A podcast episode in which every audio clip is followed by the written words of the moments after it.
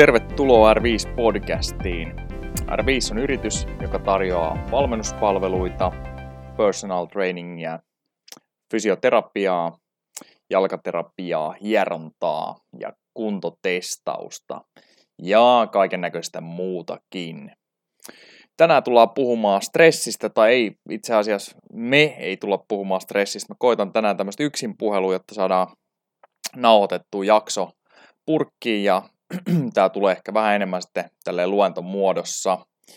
Ja jakso saattaa olla vähän lyhyempi, ellei nyt sitten innostu jauhaa, jauhaa shaisse oikein kunnolla tässä. Eli Mikael on studiossa, niin kuin hyvin usein ennenkin, ja ei muuta kuin pistetään homma käyntiin.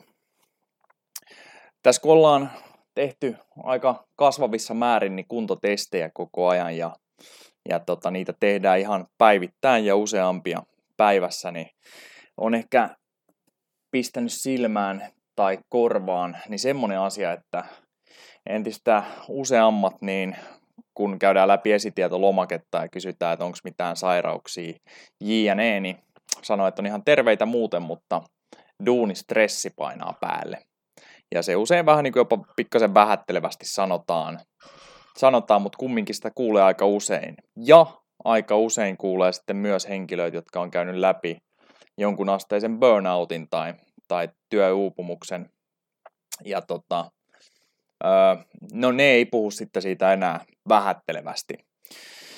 Ja tota, siitä tuli mieleen, että tätä voisi pikkasen käsitellä ja, ja sitten kun käsitellään tämmöisiä asioita, niin kuin stressi ja työstressi, niin mun mielestä silloin voidaan myös puhua aika paljon siitä, että että niin kuin toteutetaanko oikeasti itseemme tavalla, jolla halutaan toteuttaa itsemme, tai eletäänkö oman näköistä elämää, elämää tai arvojen mukaista elämää, että mi- miten ikinä se halutaankaan ilmasta, mutta tullaan vähän ottaa sekin tapetille tuosta sitten, kun tässä nyt höpötetään eteenpäin. Mutta alkuun niin kerrottaako nyt semmoinen, mitä monet on ehkä kuulukin mainittavan, eli stressiin voi kuolla, ja japanilaisillahan on ihan nimitys sille kuolin syy, kun muuten ehkä terveet nuoret ihmiset kuolee stressiin, ja silloin ne kuolee siis tota, johonkin sydän- tai aivoperäiseen kuolemaan, tai sitten itsemurhaan. Ja Japanissahan on nämä työajat ilmeisesti niin astetta kovemmat kuin muun muassa täällä pahimmillaan meillä, mutta tota, ää, kyllähän se välillä kuun, kuuntelee täälläkin tuttujen tai sitten asiakkaiden työmääriä, niin siinä voi helpostikin olla, että joku pahtaa menemään niin duunin parissa niin jopa yli 12 tuntia päivässä ja, ja sitten se saattaa olla duuni mielessä vielä niin paljon pitemmänkin aikaa siitä. Mutta stressi voi siis merkittävästi heikentää terveyttä ja jopa, ainakin japanilaisten mielestäni, ö, tappaa sut. Eli olisi ihan olennaista ehkä se, että ei stressattaisi liikaa ja se voi joskus vaatia sitten tosiaan sen, että tota, mietitään vähän sitä omaa elämääni isommassakin mittakaavassa. stressireaktio on ihan luonnollinen ja kuuluu asiaan. sillä on ihan oma merkityksensäkin ja sehän on klassisesti tämä taistele tai pakene reaktio, eli meitä ihmisiä on varmaan ollut täällä pari miljoonaa vuotta ja, ja tota, suurin osa siitä ajasta niin ei olla eletty tälleen ainakin suomalaisten näkökulmasta niin suht turvassa ja, ja tota, vakaasti, vaan riski on voinut olla päivittäin kohtaa sitten leijonan tai karhun tai, tai myrkkykäärmeen tai jotain muuta vastaavaa, jolloin mahdollisimman nopeasti pitää sitten herätä siihen taisteluun tai pakenemiseen. Ja silloinhan se on hyvä, että sydän lyö kovempaa ja kaikki aistit käy ylikierroksilla ja näin poispäin, jotta tota, pystytään selviämään siitä tilanteesta niin hyvin kuin mahdollista. Se ero, mikä on ollut siinä, että kun ollaan asuttu vaikka skutsissa tai savannilla, niin sitten kun kohdattiin se leijona, niin, niin tota, joko päästiin karkuun tai taisteltiin voitokkaasti sitä vastaan tai kuoltiin siihen paikkaan ja näin ollen stressi loppui sitten, sitten kun se tilanne oli ohi tavalla tai toisella. Ja, ää, nykyään sitten nykyyhteiskunnassa niin tilannehan on sitten enemmänkin se, että meitä voi ketuttaa duunit, pomo, asuntolainat voi painaa niskaa, vaimo saattaa nalkuttaa mitä ikinä tai pahimmassa tapauksessa kaikki nämä edellä mainitus plus vähän lisää ja se taistele tai pakene efekti, vaikka siinä nyt ei varsinaisesti, taistella tai paeta, niin on päällä koko ajan kroppassa. kropassa. Ja tota, aivot lähtee käskyttämään sitten eteenpäin tietoa, että täällä on tilanne päällä ja, ja sitten tota munuaisista, lisämunuaisista erittyy tiettyjä aineita, muun muassa korttisolia, joka sitten ja adrenaliini, joka pistää sydämen lyömään nopeammin ja keho ja mieli valpastuu ja niin poispäin. Eli juuri tämä taistele tai pakene efekti. Ja tosiaan niin silloin kun tämä jää päälle ja jos tämä tulee ihan muista hommista kuin, kuin vaikka jostain tilanteesta, mistä pitää oikeasti selvitä hetkellisesti taistelemalla tai pakenemalla, niin sit voi tulla ongelmia. Ja jos nyt miettii vaikka, että ei viihdy duunissaan ja joka päivä kun sinne menee, se voi olla, että ei kerta kaikkiaan tykkää duunista tai ei osaa duunistaan tai ei osaa sitä tarpeeksi hyvin tai sitten se työilmapiiri siellä on niin huono, huono että tota, se tekee siitä öö, voi, voi olla jopa sietämätöntä, mutta silloin tietty voisi kysyä, että miksi siellä nyt sitten ollaan vuodesta toiseen. Mutta anyways, niin silloin joka päivä, vaikka varsinaisesti ei valmistauduta taistelemaan leijonan kanssa, niin meidän aivot pistää eteenpäin signaalin, että me ollaan, ja se fiilis kropas voi olla käytännössä ihan sama. Toki pitkän päälle niin se ei varmaan tunnu ollenkaan niin kuin tämmöiseltä valppaalta ja näin poispäin, varsinkaan, tai voi tuntuukin jo silloin, kun koittaa nukkua, mutta tota, pitkän päälle niin se on terveydelle erittäin, erittäinkin haitallista.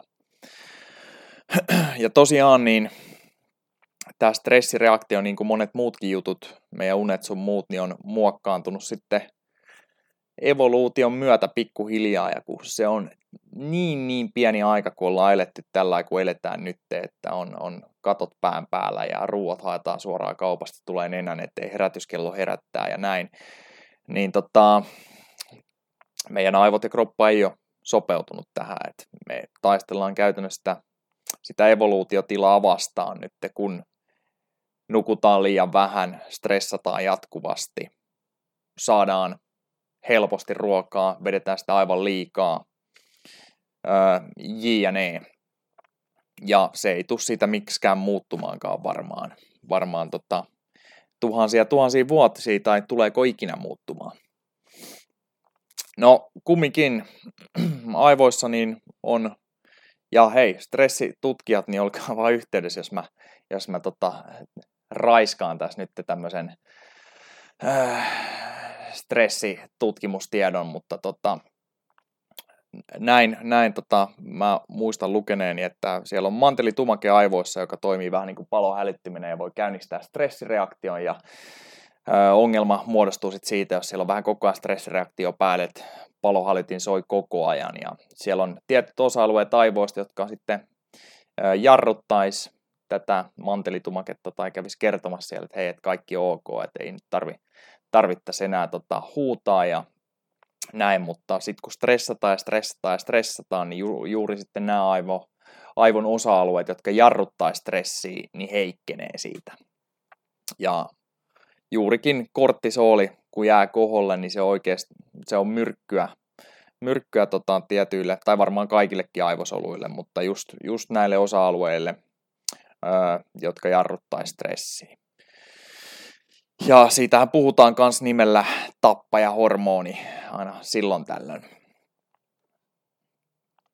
Ihmiset on tehnyt tämmöisiä ei niin mukavia eläinkokeita varmaan aika paljonkin, mutta muun muassa tämmöinen on tehty, että apinoilta on poistettu mantelitumake, jolloin ne ei osannut pelätä enää mitään. Et esimerkiksi myrkkykäärmeiden kanssa tai käärmeiden ylipäätänsä, mitä ne oli pelännyt kuollakseen, niin ne leikki niiden kanssa ihan iloisesti sen jälkeen.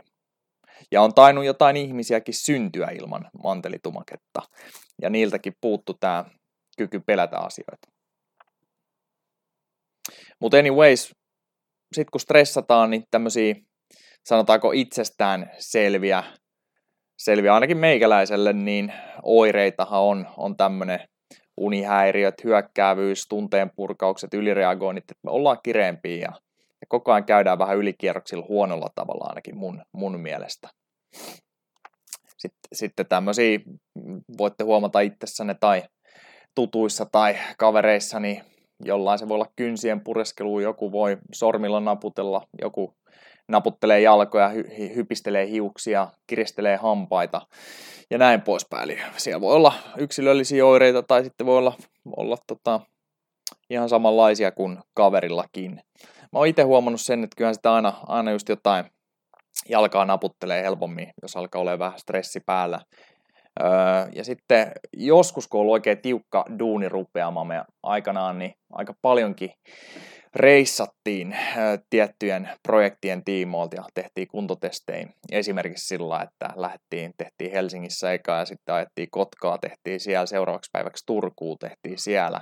Siitä illalla yli Maarianhaminaa tehtiin siellä. Saatiin aika nopealla aikataululla testattu monet merenkulkijat, mutta sehän oli semmoista, vaikka nyt totta kai jatkuvastihan se ei ole testiä ja näin, mutta kyllä se muuten voisi sanoa, että 24-7 duunia ja, ja siinä koko ajan kertyi niin kuin ikään kuin ikään kuin jäi sitten hommaa tekemättä, esimerkiksi raporttien kirjoittamista ja, ja laittamista eteenpäin, niin se tiesi, että se ei työ, paine siitä ei heti tule helpottaa siihen, kun ne testit loppuu siltä kertaa, vaan sitten päästään vielä istumaan koneelle jonkin verran. Niin muista, että ne on ainoat hetki, kun mä oon oikein kunnolla kiristellyt hampaat ja leukoja sillä että se on oikein ärsyttänyt ja miettinyt, että tippuuko hampaat suusta. Ja tota, muuten se ei kuulu mun normaaliin stressi, stressi tämmöiseen reaktioon ollenkaan, mutta kerran kaksi, niin, niin tämmöinen on käynyt oikein niin, että sitä on miettinyt, ja se on, että tämmöistäkin voi sattua.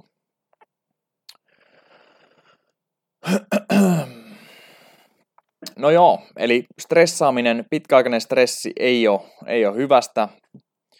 Öö, se, se heikentää terveyttä, voi pahimmassa tapauksessa tappaa, nostaa verenpainetta, jne, jne. Ja, ja pitkäaikainen stressi niin saa sut ihan takuu varmasti näyttämään vanhemmalta. Eli siinä voi alkaa hiuksi irtoilemaan, voi olla, että nousee paino, tai, tai jos olet hirveän hoikka ennestään ja näin, tai enemmänkin hoikka kuin että olisi ylipainoa, niin voi olla, että alkaa kuihtua entisestäänkin kasaa. Ja, ja tota, tämmöinen yleinen kondis varmasti siinä heikkenee. Ja se voikin olla, että olette ehkä nähnyt, että jos, jos näette jonkun henkilön, joka on, on tota, sillä on ollut vähän tiukempi aika elämässä, vähän pitempi aika, joo, niin sanotaan vaikka puoli vuotta tai jotain, niin jos ette ole hetkeen nähnyt sitä, niin se voi joskus näyttää, kun näkee tämmöisen tyypin, että se on vanhentunut kymmenenkin vuotta. Ja stressitutkijathan on pystynyt esimerkiksi tota, mä en tiedä, tuleeko tämä nyt sanottu oikein, mutta jos mennään vaikka ihan DNA-tutkimuksiin ja, ja tutkitaan sitten solutasolla sitä sun tätä, niin sieltä muun muassa osataan tutkia tämmöisiä telomereja nykyään, mistä sitten pystyttäisiin katsoa vähän, että, että miten nopeasti me oikein ollaan vanhettu. Niin tota, siellä saattaa tulla tämmöisen kroonisen stressin ajanjakson aikana, niin saatetaan vanhentua oikein reippaasti sitten fyysisesti fyysisesti kropassa ja sen usein näkee ulkoakin päin. Eli, eli saattaa joku henkilö, jos nyt vedetään oikein radikaaliksi tämä homma, niin oikein stressaava jakson jälkeen niin näyttää vaikka 10 vuotta vanhemmalta. Et siellä on alettu kaljuuntua ja on vaikka lihottu ja iho on huonompi, jne, jne. No joo, ei ole, ei ole tietty hyvä homma ja siksi se välillä mietityttääkin sitten tämä, että, että tota, tässä meidän yhteiskunnassa niin laitetaan ihan jäätävän iso arvo työnteolle. Ja tota, tuntuukin sinänsä oudolta, koska, tai no, no oudolta ja oudolta, että se on aika lailla määritetty jo yhteiskunnassa, että siellä vähintään se kahdeksan tuntia suunnilleen duunia pitäisi tehdä päivästä hereilläoloajasta, joka on aika iso osa päivää, mutta kun se ei monelle tunnu sitten riittävän ja varsinkin työstressi jää päälle sitten himaankin vielä tai jopa yötä myöten. Mutta jos nyt miettii, että miten paljon hyvin monetkin ihmiset panostaa siihen duuniin, niin sehän tuntuu tällä sivusta katsojan roolista, että se on ihan selkeästi tärkein osa-alue tämän henkilön elämässä. Ja tästä tuleekin ihan hyvä, että silloin tällöin, jos tekee tämmöisiä pikkasia arvopohjaisia analyysejä itsestään tai, tai tota, millä ikinä nimellä niitä haluaa kutsuukin, mutta miettii vähän, että mikä on itselleen tärkeää, niin hyvin harvalle siellä kumminkin on loppupeleissä työnteko tärkeintä elämässä. sitten jos me mennään eteenpäin vaikka semmoisessa analyysissä, niin voidaan sitten laittaa sinne aika tai panostus, että miten paljon me, me johonkin asiaan panostetaan. Ja siinähän voi tulla sitten semmoinen ristiriita, tai voi olla hyvä, että siihen havahtuu, havahtuukin, jos tilanne on se, että okei, että ei duuni ollenkaan mulle se tärkein homma, mutta silti mä panostan siihen selkeästi eniten. Ja mulle ehkä olisi tärkeämpi se oma terveys ja hyvä fyysinen kunto, mutta mun panostus siihen on ollut tosi huonolla tasolla. Ja sitten jos alkaa oikeasti miettiä, että mikä on se panostus vaikka omaan perheeseen, jos vaikka 10-12 tuntia päivästä on duuni, se tulee himaan väsyneen ja kiukkusena sitten, niin tota, vaikka saattaisi hyvinkin lyödä itselleen paperille sitten, että hei, että mun yksi pääarvoista on perhe ja lapset ja näin, niin sitten jos oikeasti aletaan miettiä siihen, että miten paljon siihen panostetaan verrattuna siihen työntekoon, jota on sitten kahdeksasta vaikka 12 tuntia päivässä ja mennään joka ikinen päivä vaikka kuin ketuttas ja siellä koitetaan oikein vetää parhaan mukaan ja sitten tullaan, tullaan himaa ja just just selvitään. Niin tota, tässä varmaan tarvisi niinku, no se eka mitä voi tehdä on oman asenteen ja ajatuksen muuttamista ja ehkä pikkuhiljaa koittaa hakeutua semmoisiin duuneihin, missä, missä ei tarvi stressaa niin paljon tai, tai se työpaine on niin kova, tai sitten koittaa nostaa kissaa pöydälle siellä työyhteisössä ja parantaa, koska eihän toisaalta sitten tommonen duuni niin varmastikaan ole, ole sille työnantajallekaan pitkässä juoksussa, juoksussa niin kuin hyvä homma. Et kyllähän se menee vähän näin, että iloiset työntekijät ja iloiset työntekijät on todennäköisesti myös hyvinkin tehokkaita työntekijöitä. Ja fyysisesti suht hyvässä kunnossa tyypit, olevat tyypit niin tekee myös tehokkaampaa duunia, on vähemmän sairaspoissaoloja ja tämmöistä. No joo, mutta kumminkin se siitä, niin se voisi välillä olla hyvä, niin laittaa itselleen vaan paperille alas, että mitkä asiat on oikeasti itselleen tärkeitä ja, ja lähteä sitten siitä vähän miettiä ja työstää.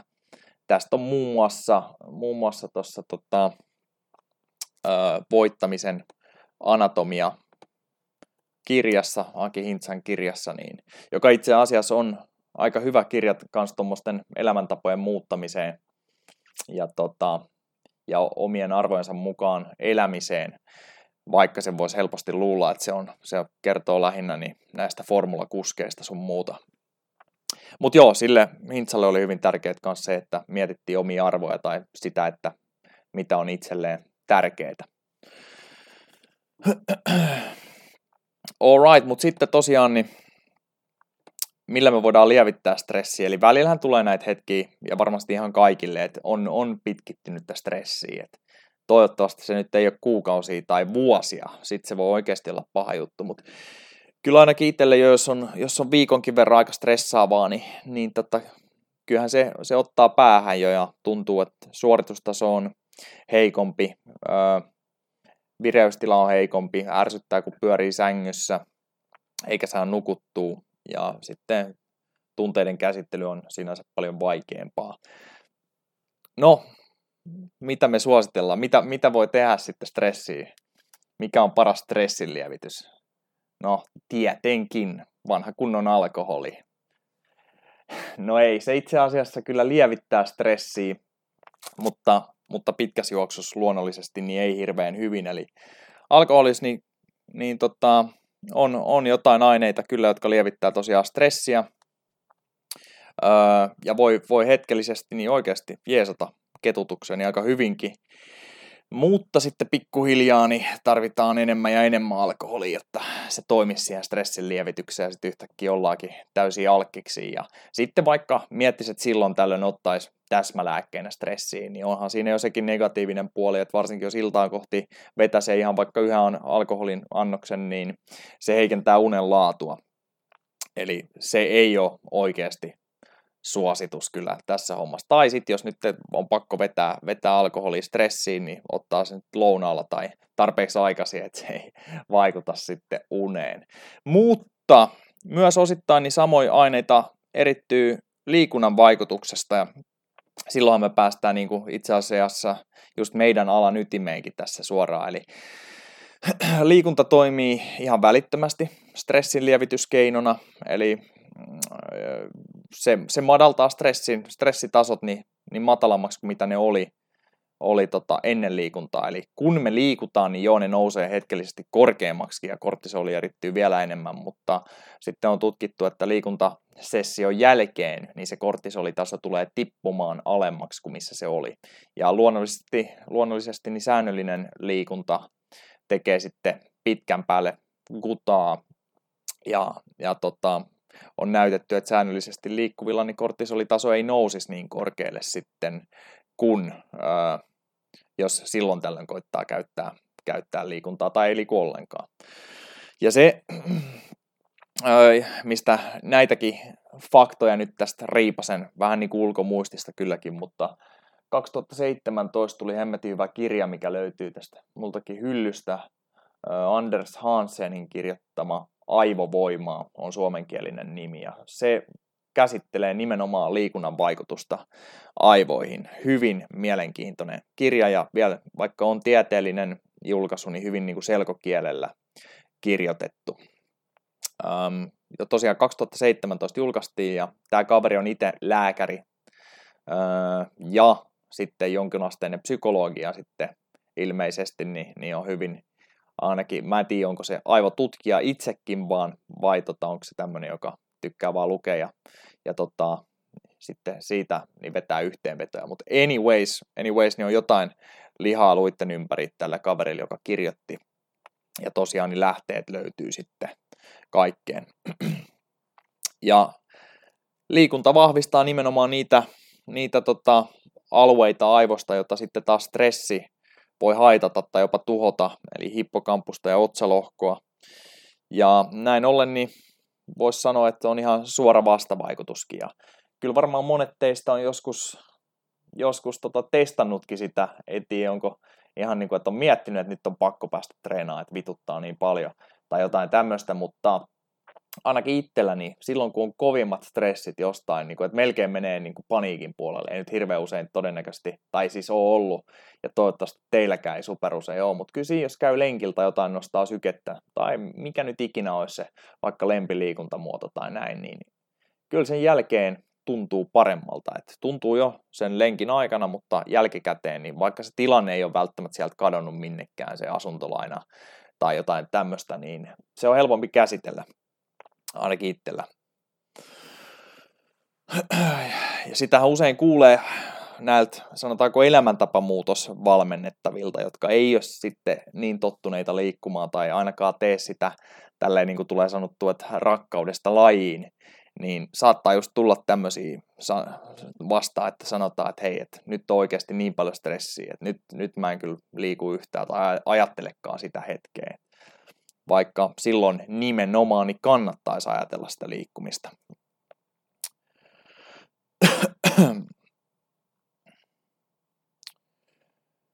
öö, on tehty myös tuommoisia testejä, no varmasti on tehty pal- paljonkin testejä, mutta on tuommoinen, katsotaan, katsotaan mistä se lyhennys oli.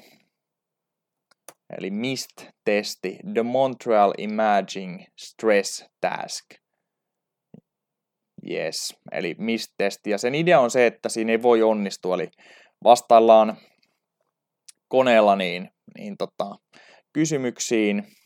Öö, siinä näkee koko ajan, että miten menee ja miten muut niin kuin keskiarvollisesti on vastannut tai jotenkin näin.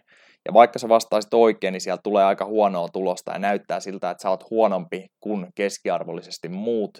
Ja hyvin moni jättääkin tämän testin kesken, kun se alkaa sitten syömään miestä sen verran niin joku keksi tehdä tämmöisen tutkimuksen sitten, että laitettiin osa ryhmästä niin pyöräilee 30 minuuttia ennen tätä mistestiä.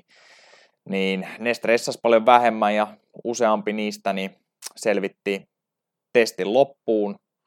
Ja, ja tässä on mainittu, että koko stressijärjestelmä hippokampuksen johdolla toimi tehokkaammin ja se osattiin jopa ehkä ottaa vähän niin kuin vitsilläkin se, että tämä meni nyt täysin penkin alle kun taas sitten tämä ryhmä, jotka ei ollut liikkunut ennen sitä fillarilla, niin, niin tota, niillä saattoi palaa käpysiin ihan kunnollakin.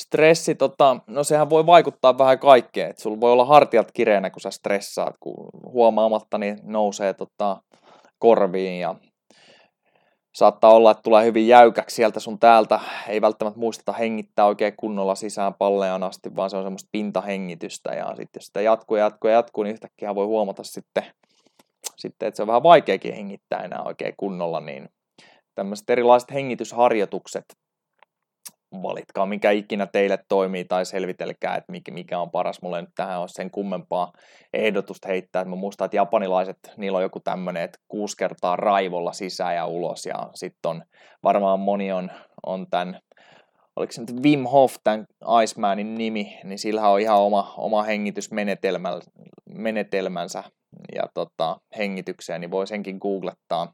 Sehän on aika ihmemies muuten, on pystyy hengityksellään niin tekee kaiken näköisiä outoja juttuja, muun muassa ole kylmässä vaikka kuin pitkiä aikoja. En, en välttämättä suosittele kokeile heti, mutta voi olla ihan, ihan hyvä sen hengitysmenetelmä. Mutta joo, piti mainita joitain oireita, mitä se stressi voi aiheuttaa, mikä itselle ei heti välttämättä tulisi mieleenkään. täällä on ihan tämmöisiä tämmöisiä itsestään selviä ainakin itselle, mutta päänsärky, ja tämmöiset, vatsa voi olla kipeä, jes, ymmärrän ja voisin liittääkin stressiin, mutta iho-ongelmat, erilaiset immuunijärjestelmäongelmat ja just se pitkäaikainen vatsaongelma stressistä johtuen, niin voi johtaa vaikka sitten ihan vatsa-haavaan, vatsa-haavaan tai ärtyneen suolen oireyhtymään, että siinä voidaan mennä aika semmoisiin tiukkoihinkin, tiukkoihinkin niin kuin huonoihin lopputuloksiin. Öö, hedelmällisyys saattaa naisilla kärsiä ja sitten sydän hakkaa kovempaa kuin ressataan, niin se voi pitkässä juoksussa aiheuttaa vaikka rytmihäiriöitä tai niin kuin Japanista nyt on sitten opittu, niin, niin jopa sydänkohtauksia sitten, jos pitkään pitkään stressataan. Eli jos nyt tässä on, kuuntelee tätä kaikki viisi kuulijaa, niin tota on sitä mieltä, että itsellä on kyllä liikaa stressiä, se painaa päälle jatkuvasti ja näin, niin kannattaa lähteä tekemään asialle jotain, jotain muutoksia kerralla ja varsinkin niihin pahimpiin stressin lähteisiin, niin lähteä kiinnittämään huomiota, koska seuraukset voi olla kyllä drastiset.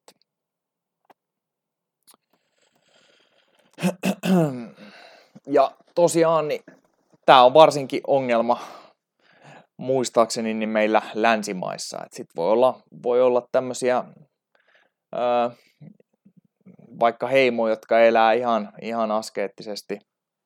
Mä en tiedä, onko se oikea sana, minkä mä just sanoin, mutta tota, e, elää vaikka skutsissa ja ja tota, niille ei ole meihin verrattuna niin käytännössä mitään, vaikka meidän mielestä. Mutta voi olla, että ne elää hyvin niin kuin stress, stressitöntä elämää, nukkuu paljon enemmän kuin me. Voi olla, että niiden kroppa voi paljon paremmin kuin meillä, ja usein se meneekin näin.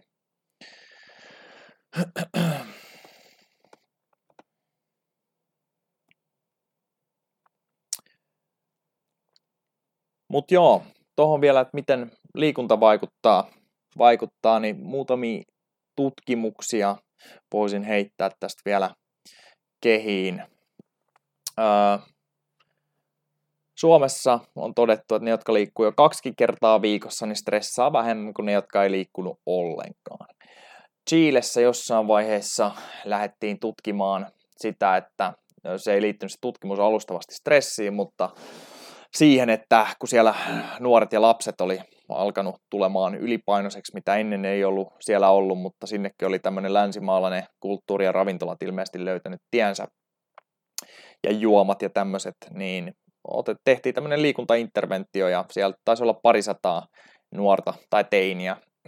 Ja kyllähän liikuntainterventio toimi sillä, että niiden kondis parani ja nyt tälle ulkomuistista niin heitän, että kehon koostumus varmasti parani kans, mutta se nopeasti jäi sivuosaan sitten se homma siinä tutkimuksessa, koska melkein kaikki nämä nuoret sitten, kun ne oli X aikaa siellä liikkunut, niin raportoi sitten, kun sitä seurausta, seurausta siitä tehtiin, että, että ne stressaa vähemmän ja niiden tämmöinen minäkuva on parantunut, kiitos tämän liikunnan.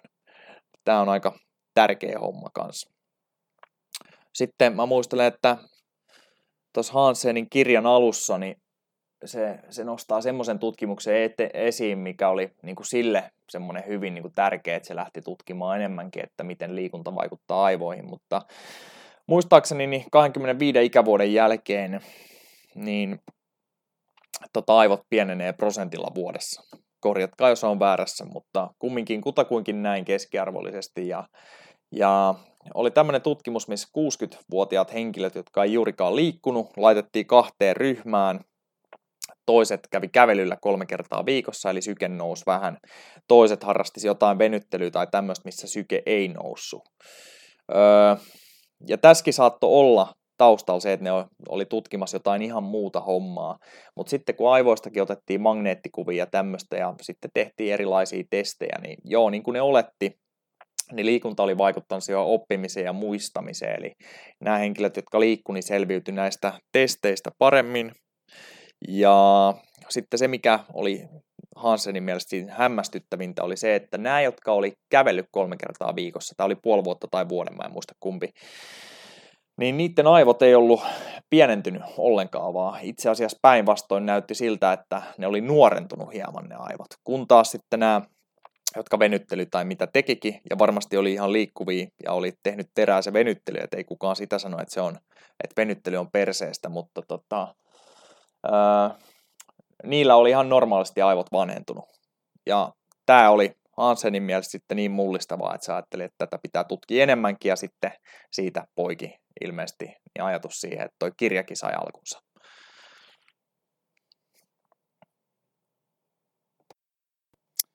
Jees, sitten otetaan ö, vielä muutamia juttuja tosiaan, miten, miten liikunta vaikuttaa sinne aivoihin, eli ja varsinkin niin kuin stressin vastakohtana, eli stressi heikentää aivojen viestintää, liikunta lisää sitä, Stressi heikentää aivojen plastisuutta, liikunta vahvistaa sitä.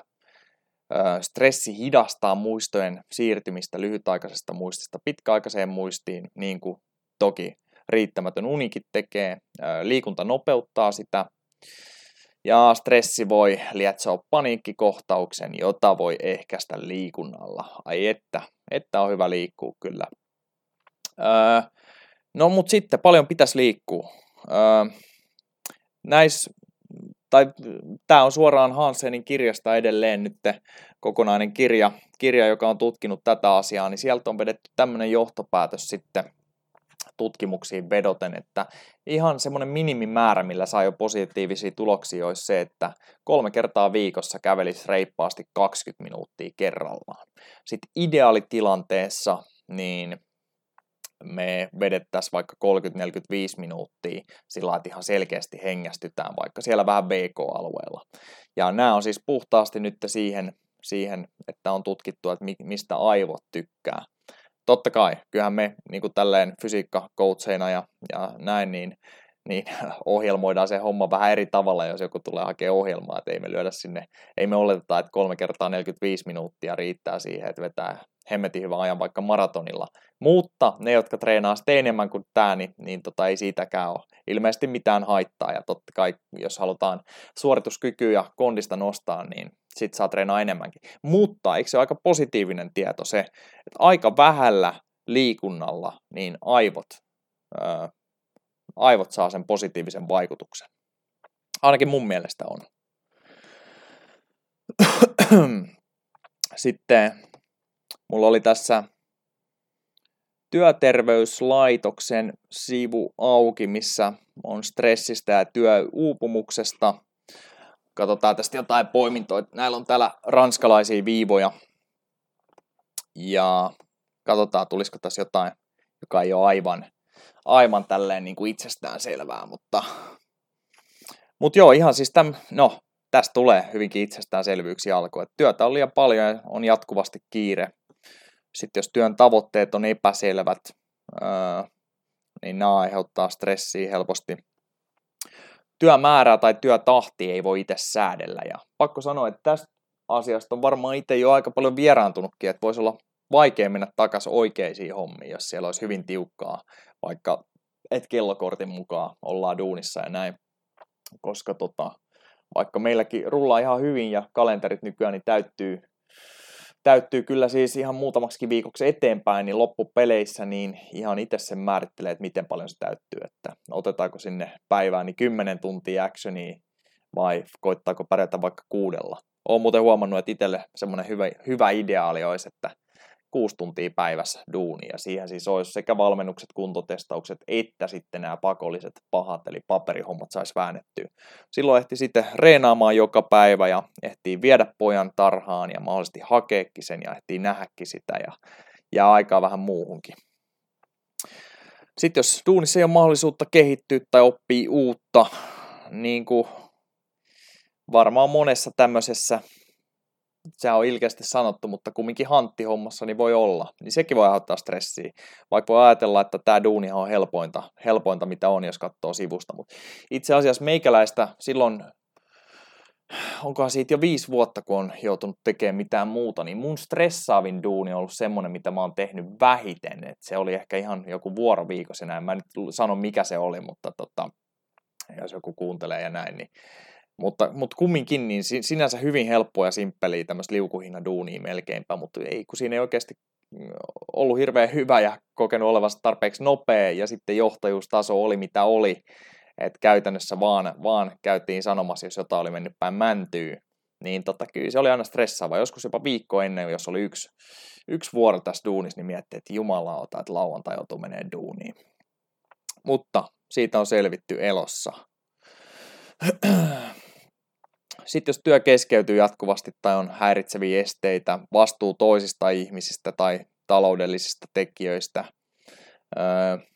ja työstä ei saa riittävästi palautetta ja arvostusta, ja tämä voisi olla hyvä muistaa kyllä, muistaa kyllä, että silloin kun homma hoituu niin kuin pitää, eli silloin kun me oletetaan, että se hoituu, niin voisi silti antaa hyvän palautteen, koska silloinhan nimenomaan, nimenomaan just homma on hoitunut niin kuin pitää, eli hyvin niin tota, eihän siellä tarvinnut välttämättä mitään erityisen hyvää tapahtua tai jotain urotekoa, että voitaisiin heittää hyvää palautetta. Ja varmasti ö, tota, piristetään jonkun päivää siinä ja, ja saatetaan sitten tehdä siitä työssä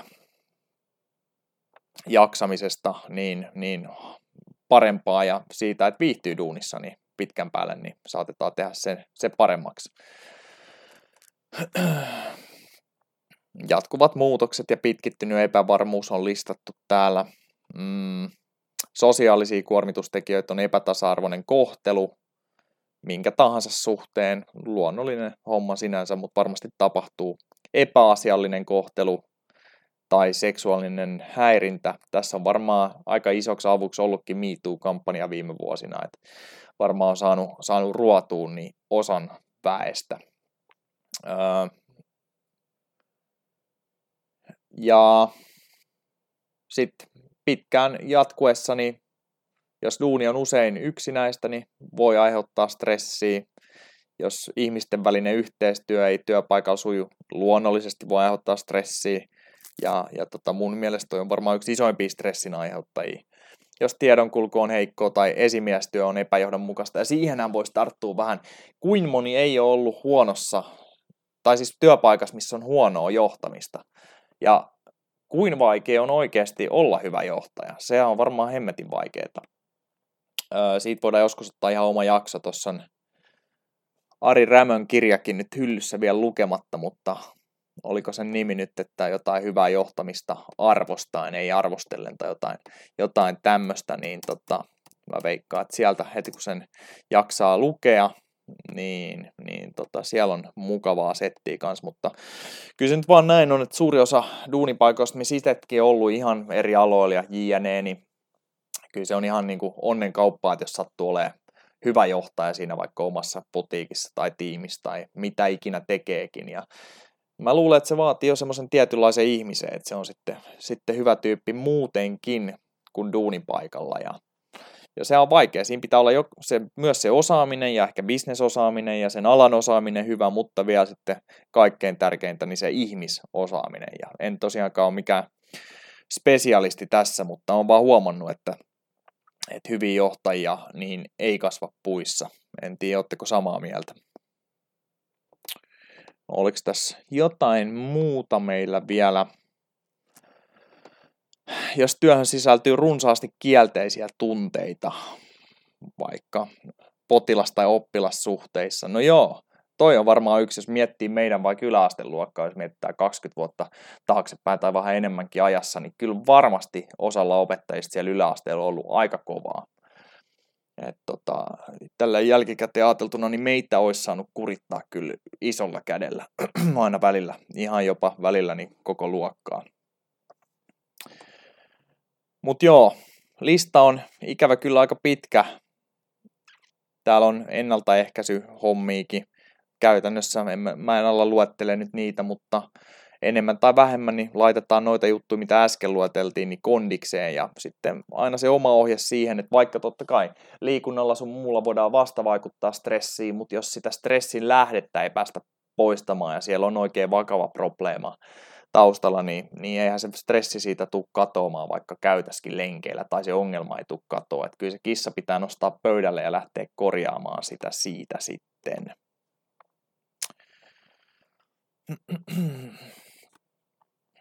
Joo, tehdä, tehdäpäs niin, että tässä nyt, mä ajattelin, että tässä tulee ihan lyhyt jakso, että 30 minuuttia tai jotain, kun, kun höpisee itekseen, mutta näköjään, näköjään nauttii omasta äänestä niin paljon, että tässä on mennyt yli 40 minuuttia, niin palataan tähän aiheeseen vielä. Mulla on pari tuttua, jotka on, on tota psykologeja ja on urheilupsykologiikin tuttujen joukossa ja näin, niin Mä luulen, että mä koitan saada jonkun niistä höpiseen ensi kerralla, kun puhutaan stressistä, niin tänne mun kanssa, niin sitten on joku, jolla on ihan oikeatakin tietoa ja, ja tota, sanotaanko tämmöistä kokemusta näiden asioiden korjaamisesta, niin se olisi ainakin itselleni todella mielenkiintoista kuulla.